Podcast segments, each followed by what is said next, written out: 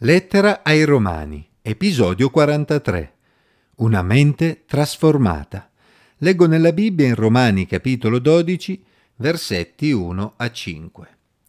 Vi esorto dunque, fratelli, per la misericordia di Dio, a presentare i vostri corpi in sacrificio vivente, santo, gradito a Dio. Questo è il vostro culto spirituale. Non conformatevi a questo mondo, ma siate trasformati mediante il rinnovamento della vostra mente, affinché conosciate per esperienza quale sia la volontà di Dio, la buona, gradita e perfetta volontà.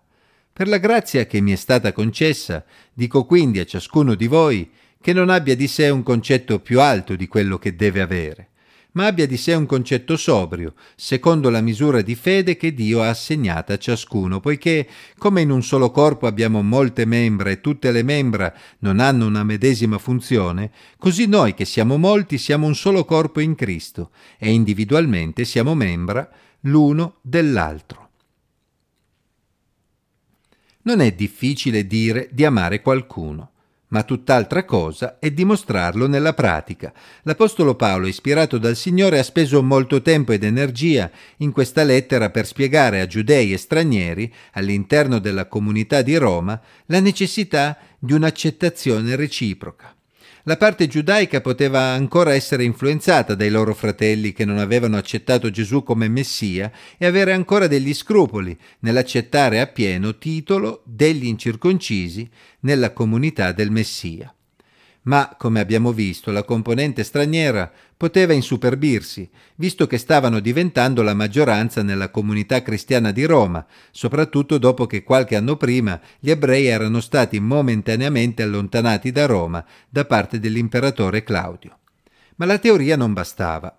I cristiani non si riconoscono solo da una professione verbale di fede, ma dal loro modo di comportarsi. L'accettazione reciproca doveva essere messa in pratica nella vita comunitaria in un modo chiaro e visibile, attraverso il loro servizio e il loro amore gli uni verso gli altri.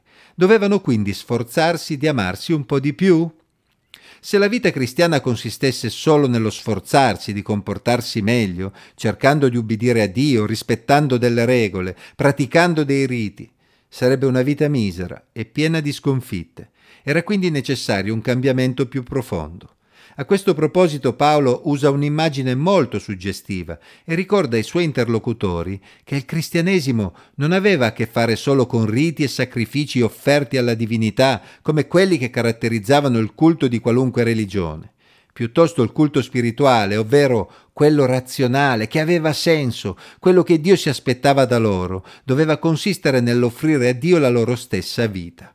Ovviamente, l'Apostolo Paolo non intendeva un sacrificio letterale, infatti parla di un sacrificio vivente. In sostanza, essi dovevano vivere la loro vita in modo santo, ovvero dedicato a Dio e gradito a Lui. Come era possibile una dedizione del genere? Se essi si fossero basati solo sulle proprie forze, non avrebbero raggiunto risultati apprezzabili. Affinché questo avvenga è necessaria una vera trasformazione, un cambiamento nel modo di pensare che non è imposto da regole esterne, ma parte dall'interno, perché è indotto dalla presenza dello Spirito Santo nella vita del cristiano. Ecco perché Paolo esorta i credenti ad avere una mente rinnovata, attraverso la quale è possibile ragionare in maniera diversa da quella che caratterizza il mondo che li circonda. Per Paolo e per i suoi interlocutori era chiara la differenza tra l'età presente, qui tradotta come questo mondo, caratterizzata da ribellione e indipendenza da Dio, e l'età a venire, che invece avrebbe caratterizzato il regno del Messia con un ristabilimento della giustizia e di un mondo che funziona proprio come Dio aveva progettato in origine. Ciò che Paolo sta affermando è che i discepoli di Gesù, sebbene inseriti in un mondo caratterizzato da ribellione verso Dio, possono già vivere oggi come cittadini del regno di Dio, perché? Per la misericordia di Dio la loro vita è cambiata, Le loro scelte non sono più condizionate dalla mentalità che pervade l'uomo senza Dio, ma sono invece basate su una visione completamente diversa, frutto dell'azione di Dio nella loro vita. Come cittadini del regno di Dio, essi possiedono valori e priorità che questo mondo non apprezza, perché ha una visione completamente diversa della vita. Il credente può già vivere oggi, in attesa del ritorno di Gesù, come servo di Dio, sottomesso a Cristo che riconosce già come Re nella sua vita. Infatti la morte e la risurrezione di Gesù hanno già inaugurato la nuova creazione di Dio, che avrà il suo compimento alla fine dei tempi, e i discepoli del Signore vivono già ora in questo mondo con lo sguardo rivolto ad un mondo rinnovato e sottomesso a Dio. Camminando giorno dopo giorno con il Signore, i credenti avrebbero conosciuto sempre meglio il Signore e la sua volontà, sperimentandola in modo pratico. In particolare, l'Apostolo Paolo stava pensando al servizio che i credenti dovevano svolgere gli uni nei confronti degli altri, il modo che Dio aveva stabilito per fare crescere la comunità. Nel mondo in cui viviamo, ognuno tende normalmente a cercare una posizione di dominio sugli altri e a sottovalutare le capacità altrui per mettere in evidenza le proprie. Ma la comunità cristiana è un corpo di cui Cristo è il capo, quindi ogni membro deve dipendere da lui e non innalzarsi al di sopra degli altri. Perché la comunità potesse funzionare era quindi necessario che ognuno avesse ben chiaro il suo posto nella comunità, rispettando a sua volta il posto che veniva occupato dagli altri, proprio come un corpo in cui ogni membro svolge la sua funzione in maniera armoniosa con tutte le altre membra. Per fare questo occorre avere un concetto sobrio di se stessi e degli altri, basandoci su criteri appropriati e oggettivi, secondo la fede che ci accomuna in Cristo.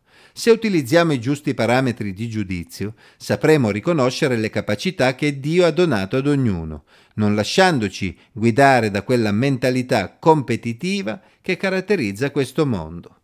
È molto significativo che l'Apostolo Paolo, nell'illustrare il modo in cui i credenti dovevano servire Dio come sacrifici viventi, abbia preso subito come esempio il servizio reciproco all'interno della comunità. D'altra parte, come potevano mostrare l'amore verso Dio se non mostrando amore verso i propri fratelli, gentili o ebrei che fossero?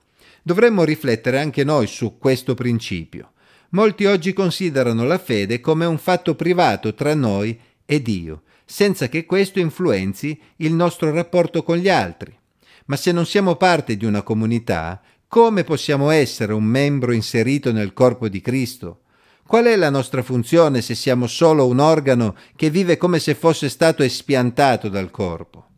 Se non comprendiamo che il servizio e l'amore verso Dio possono essere vissuti solo amando e servendo i propri fratelli, vivendo a stretto contatto con coloro che condividono la fede in Gesù, il nostro concetto di cristianesimo è tutt'altro che sobrio ed è difficile credere che abbiamo davvero una mente trasformata.